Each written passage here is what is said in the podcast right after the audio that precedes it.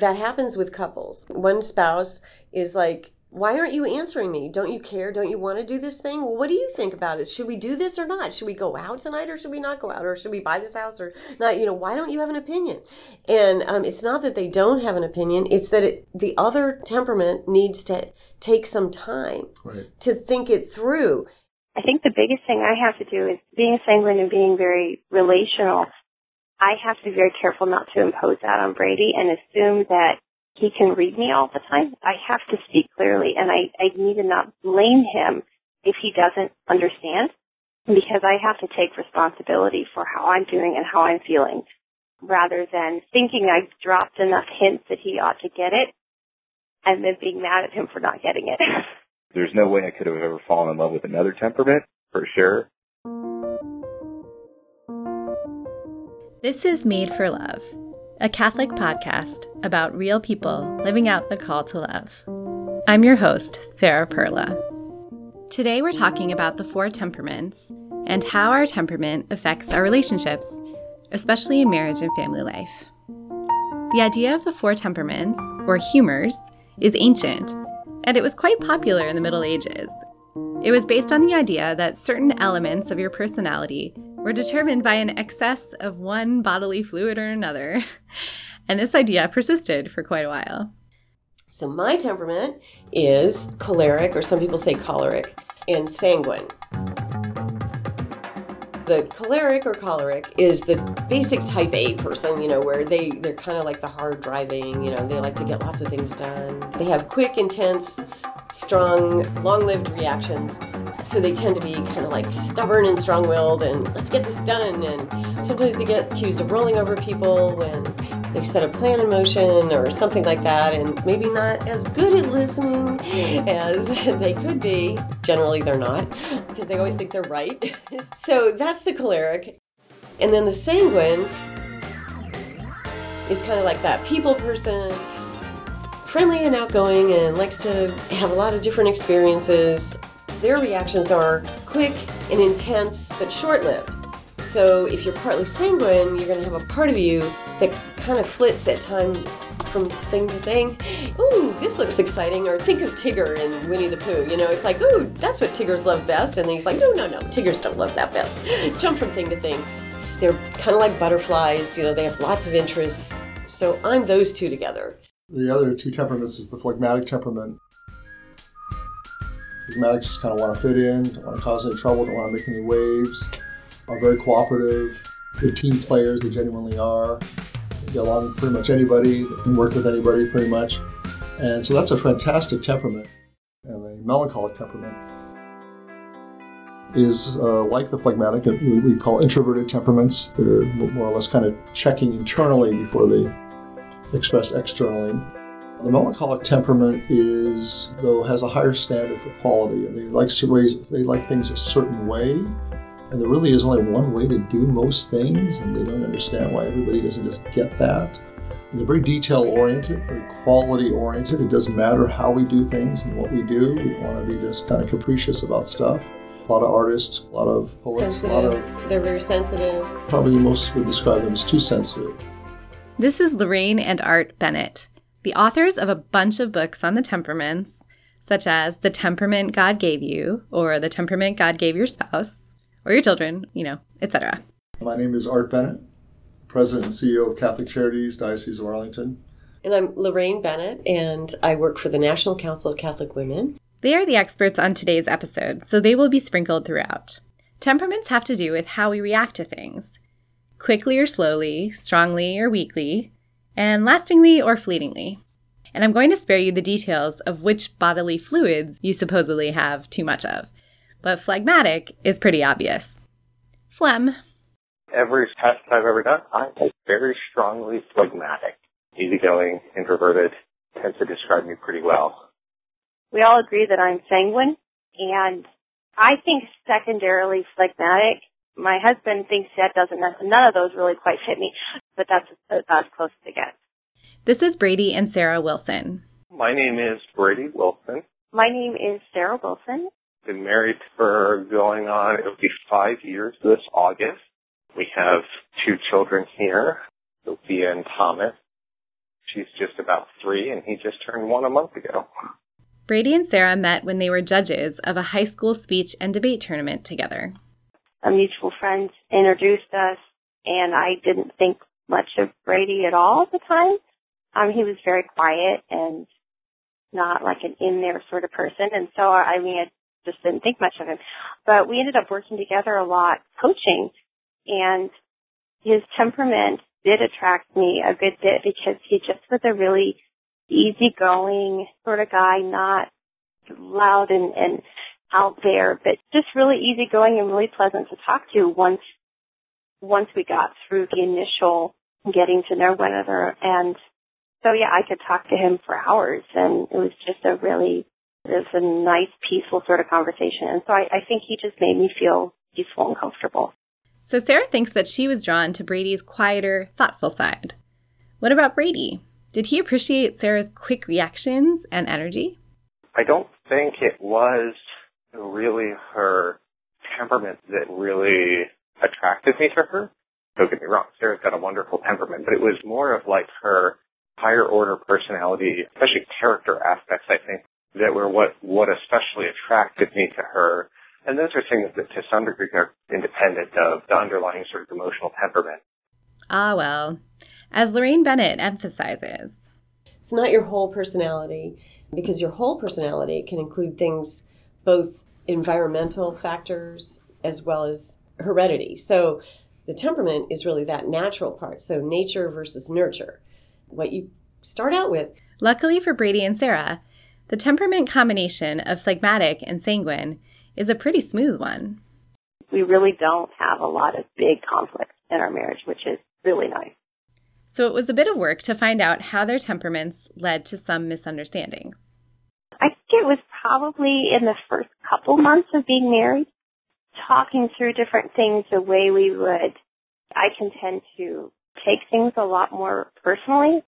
Brady might make a statement about something, and I viewed it as how he thought of me and what he thought of me, and he's just talking, and then he would start feeling like he couldn't say things because I was taking them all personally. And Brady remembered one particular Saturday that he thought had been a great low-key day. I kind of ruined Sarah's Saturday because we had talked about all these things that we could do this weekend, and in my mind I was throwing out ideas and, well, maybe we could do this if it ends up happening, and maybe, maybe we won't end up doing it. And at the end of the day, we ended up, we just hadn't done anything. We kind of ended up just having a very lazy, relaxing day around the house. Sarah, it was clear that that had bothered her, and I hadn't understood it because I didn't realize that she felt like we had sort of made plans and then not followed through. So I thought we had had a wonderful, relaxing day, and Sarah felt like we had just, we hadn't accomplished anything and we hadn't followed our plans or anything like that. This reminded me of the Love Languages episode, where we talked about how quality time means different things to different people. We've used similar language, but to some degree I would say things in, and mean it sort of this more flexible aspiration. Sarah remembered an incident from their first anniversary. For our first anniversary, we went to Gettysburg, and we wandered around for a while, and I told Brady something about how I wanted to get a souvenir or something for our first anniversary. And I don't remember how I phrased it, but I think I told him that was something that I'd like to do. And I thought I was telling him, now take the ball and let's go with it. So at the end of the day came, and we're getting ready to go home, and the shops are closing, and I was kind of missed because he had never taken initiative for what I had brought up. And Brady thought if she wanted it, she would have insisted on it and brought it up again, and I thought I had passed the ball to him. And I think that sort of boiled down to I'm not as good at pushing things. So when I bring something up, I feel like I kind of did my job, where Brady's used to, with his personality, if, if he wants something, then he'll push for it. And if he doesn't bring it up a lot, then he's just kind of not caring about it as much, and he's just going to let things go as they go. So we were both trying to impose one another's personalities on the other person. So I ended up frustrated, and he's like, what? I didn't understand.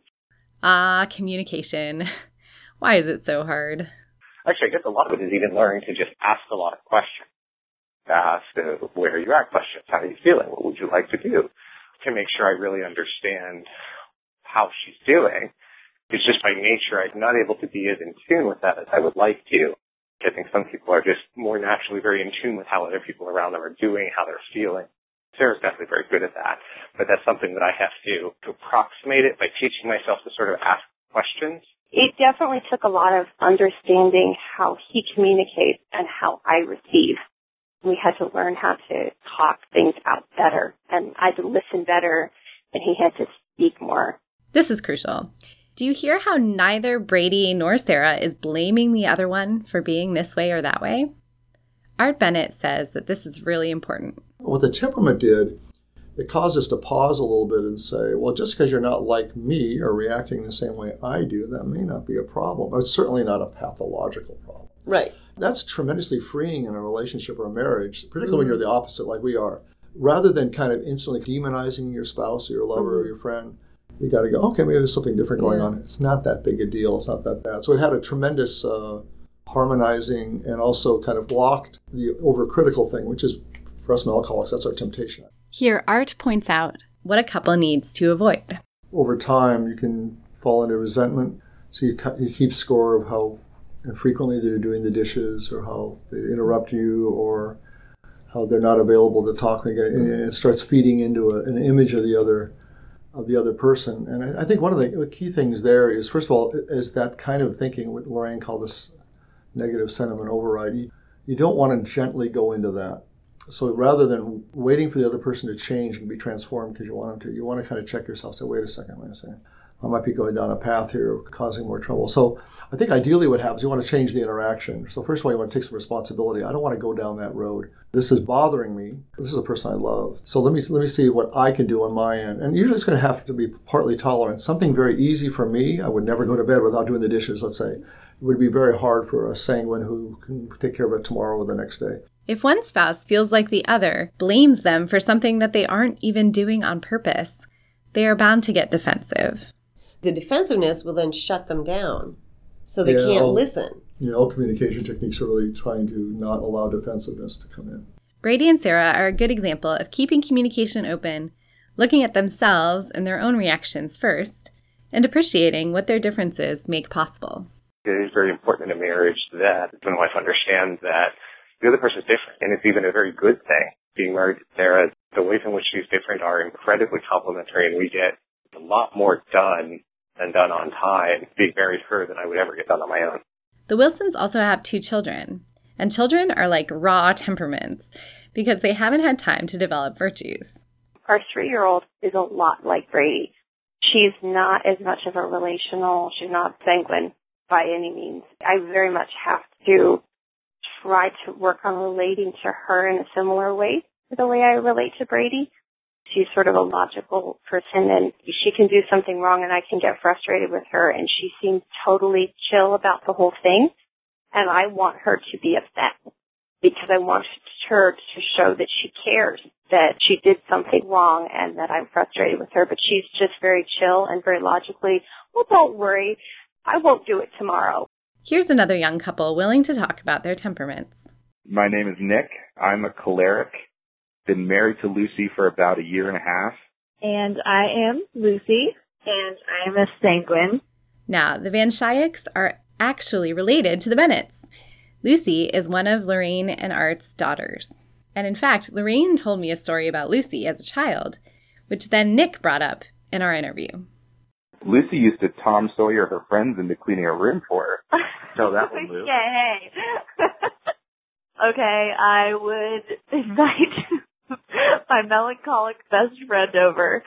And, okay, just so you know, she remembers this and she still loves me. I used to invite her over and I'd be like, hey, hey, Emily, um, wouldn't it be fun if you helped me clean my room? Or perhaps cleaned it for me, and she'd be like, okay. See, I would say, you can't have your friend over and spend the night until you clean your room. She'd like, okay, I got I got it, I got it. She'd get her friend to come over and clean her room for her. It's only fair, then, to get a story about little Nick on the show as well. I used to always want to know what was happening next and what the plan was and when and kind of timeline. And so I forget if I was two or three, but I would nag more than anyone else about when are we getting there? What are we doing when we get there? And the classic wave-off response from parents or aunts and uncles is, we'll get there soon, or we'll be there soon, or we'll do this soon. And uh, I just hated that word more than anything. Anytime I heard that, I would fold my arms and huge frown and just say, I hate doing this. Nick and Lucy met in college. We were both very extroverted in college.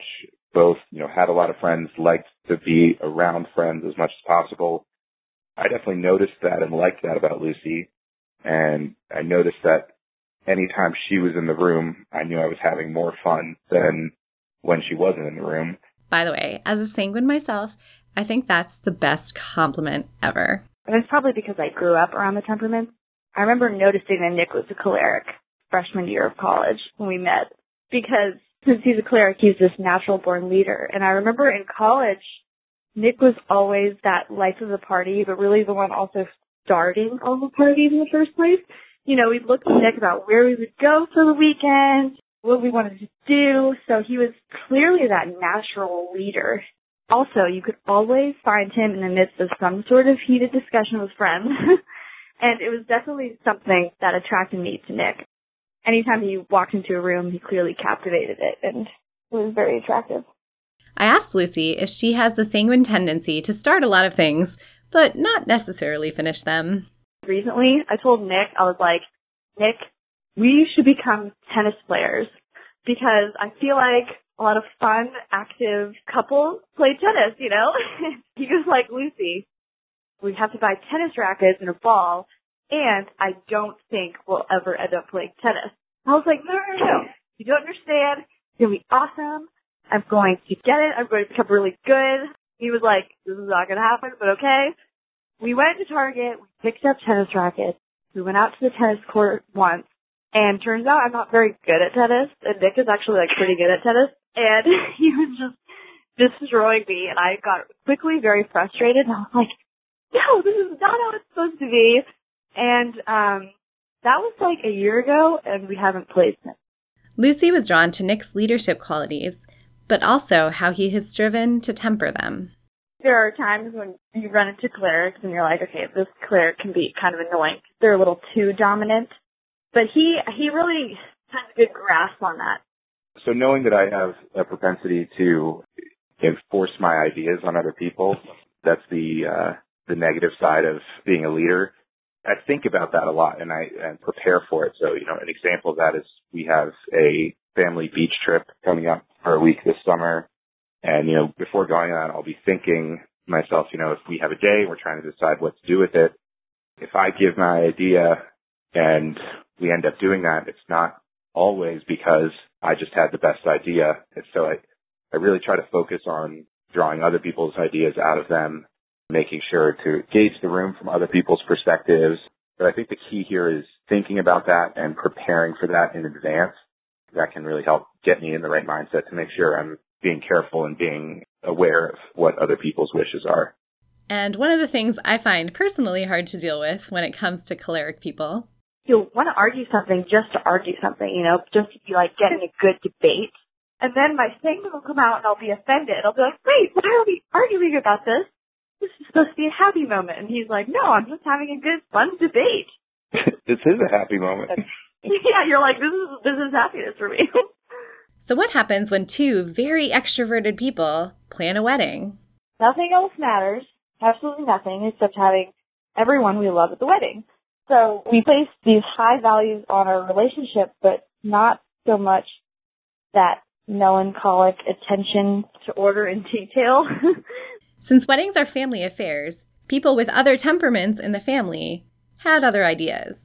My uh, melancholic sister was really thrown off when I said, hey, it's cool. We don't need catered food. Maybe we don't need food at all. Or maybe we'll just order pizzas. And she was like, what? You can't do that. So that's kind of what we did. We ended up having a pizza food truck. Lucy and Nick knew what they wanted. They knew what was important to them, and wanted to include anyone and everyone in their special day. Since we wanted all of our friends there, we were like, it's okay if our friends bring other friends to a wedding. That's totally fine. And I will never forget, during the bouquet toss, I tossed it, and I never met the woman who caught it. I was like, oh, hi, my name's Lucy. Welcome to this wedding. So I think that was just a good example. We were just completely focused on having our friends there rather than these important details. But it was a good time.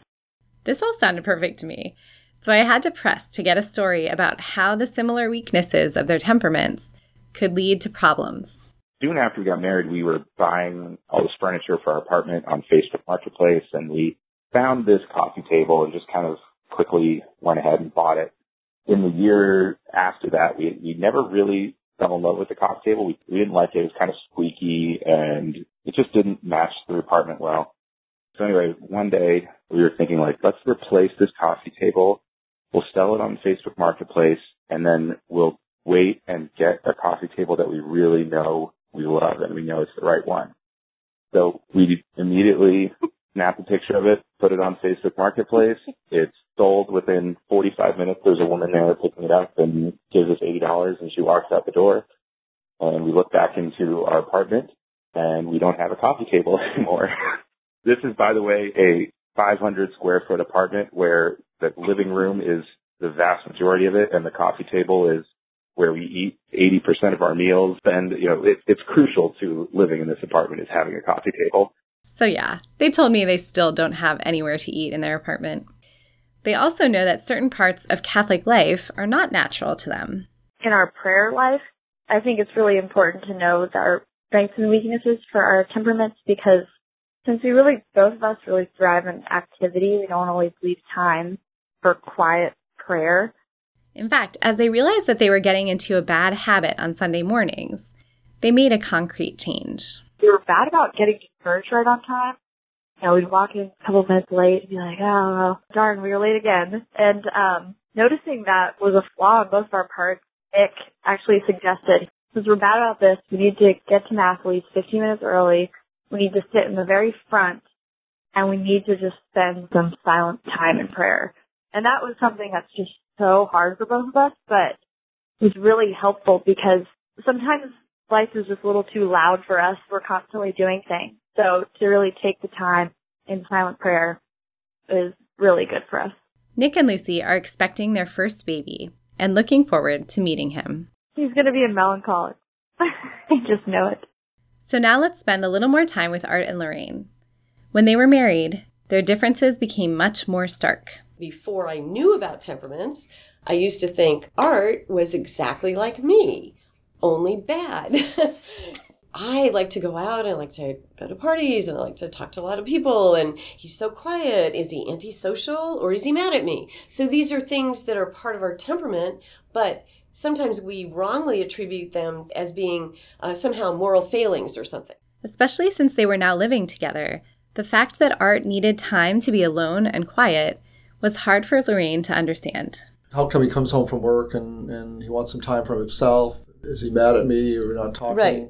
From my point of view, why every time we go out with new friends do you have to bring up religion and politics? You know, I, I don't like conflict. You like to, you like you love conflict. Why do we have to start out so stressful all the time? Can't we just can't we ever relax? For goodness' sake! Yeah. Lorraine thrives on argument and discussion, even if it gets emotional or heated. It doesn't bother her. In contrast, someone with a phlegmatic temperament wants to avoid that kind of conflict. Sometimes if conflict's in there, they'll just say, well, if I take the blame, will that stop the argument? Then I'll just take the blame and stop the argument. We can move on. I asked the Bennetts if there are any combinations of temperaments that just shouldn't get married. We don't believe that any two temperaments are, are necessarily incompatible. Uh, we also don't believe that any two temperaments are necessarily going to be great. Perfect. No, I Perfect, mean, there, yeah. we don't think there's any... Yeah, pre-designed plan but, here. But the with... presumption in all situations that there's bilateral respect. And out of that respect in love can sometimes come, you know, for some very gentle but appropriate confrontations. And they also found out how to use the slow start for discussing challenges. Can I talk to you about something? Right. Now, if you're talking to a sanguine, she's ready to talk now. But if you're talking to a melancholic phlegmatic, something really important I want to talk to you about. Can you let me know when you'd like to chat, because yeah. you're, you're not rushing them because already put them on the defense. So you let me know when right. you want to talk about it. I'd like to talk to you about it maybe next week. You let me know when you're ready. I'll be ready. Lorraine said that when a couple is getting bogged down in the little annoyances of daily life, it's time to get away. You need to take a step back and rekindle the romance and rekindle the love and maybe Even if you if you're broke, you can still have a date night at home. We we would just open a bottle of wine and we forget everything. Let's just talk and have a good reconnect. Because what everyone wants and needs is to be known and loved. Sometimes to feel understood is to fall in love. We love to be understood, and, and, and our best friends, and ideally our spouses are our best friends. We fall in love when people understand us. Turning to parenting, the Bennetts have found knowing the temperaments to be extremely helpful. When you have a child that is totally different than you, your first tendency right. is the parent will say something like, what did I do wrong? Is there something, you know, am I parenting badly? Or is there something wrong with the child? And it could be neither. It could be just a matter of temperament. The Bennett's kids were all unique, of course. The phlegmatic child can get lost in the shuffle, but sometimes we would free, he was so quiet, he was just over in the corner lining up his trucks, you know. And he was just so easygoing. One time we walked out of the store. There, I had all three of the kids, maybe some friends. We leave and we're like, something's missing. Oh, whoops. It's got to run back. Child. Run back for the child. The quiet a, child. Then you have a sanguine child who's heavy maintenance, wants yeah. to comment on everything, wants you to see everything, see what I'm doing, watch yeah. what I'm doing, and why aren't you looking at me, why aren't you paying yeah. attention to me? So these kids come from the same background. It's kind of puzzling. Right. So the temperaments helps. It blocks an immediate temptation to pathologize everything or to frame everything in very harsh terms that are probably inaccurate. I mean, I'm not to say that, I mean, I have a mental health background. There is pathology, there is real illness out there, but at least causes you to pause and run through a few other options before you go there. And the Bennetts wanted to help their children develop the virtues they needed to counteract weaknesses in their temperaments. So for the choleric child, you know, you have a child that argues all the time. Well, so let's channel that tremendous energy into something more beneficial. Like our choleric child, she was she taught little kids how to swim.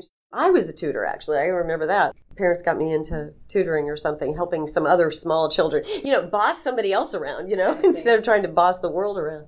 Since they talk about this issue often, the Bennetts sometimes come across people who ask if they can change their temperament. Sometimes people express a sadness, uh, let's say, about why do I have this temperament? Sometimes people are dismayed by their own temperament. I think Saint Jerome was one like that too. Like he had a very difficult temperament. Um, and I think he knew his temperament was difficult. But sometimes people say, well, I just want to change. Can I just change my temperament? And we don't think you actually change your temperament. We think it's actually more It is more virtuous to simply grow in virtue and to accept your temperament and to say, you know what, just like Saint Paul said, in my weakness is my strength. Allow Christ to give you what you need to grow. And remember, God works with all temperaments, and the saints are all super diverse. I mean, when you read the lives of the saints and some of the things that they wrote themselves, they were very harsh on themselves oftentimes, and yet from other people's perspectives, they would say, oh my gosh, he was just the meekest man, like Saint Ignatius of Loyola. Mm-hmm. In the beginning is this firebrand, you know, he's completely choleric. And they said at the end of his life, he was so meek and so charitable and humble. And but he didn't change his temperament, but he grew to become more Christ-like. So he grew in virtue. So we think that's the goal. Not We're not trying to change the temperament because you can use that. They become so balanced, it's hard to pick up their temperament.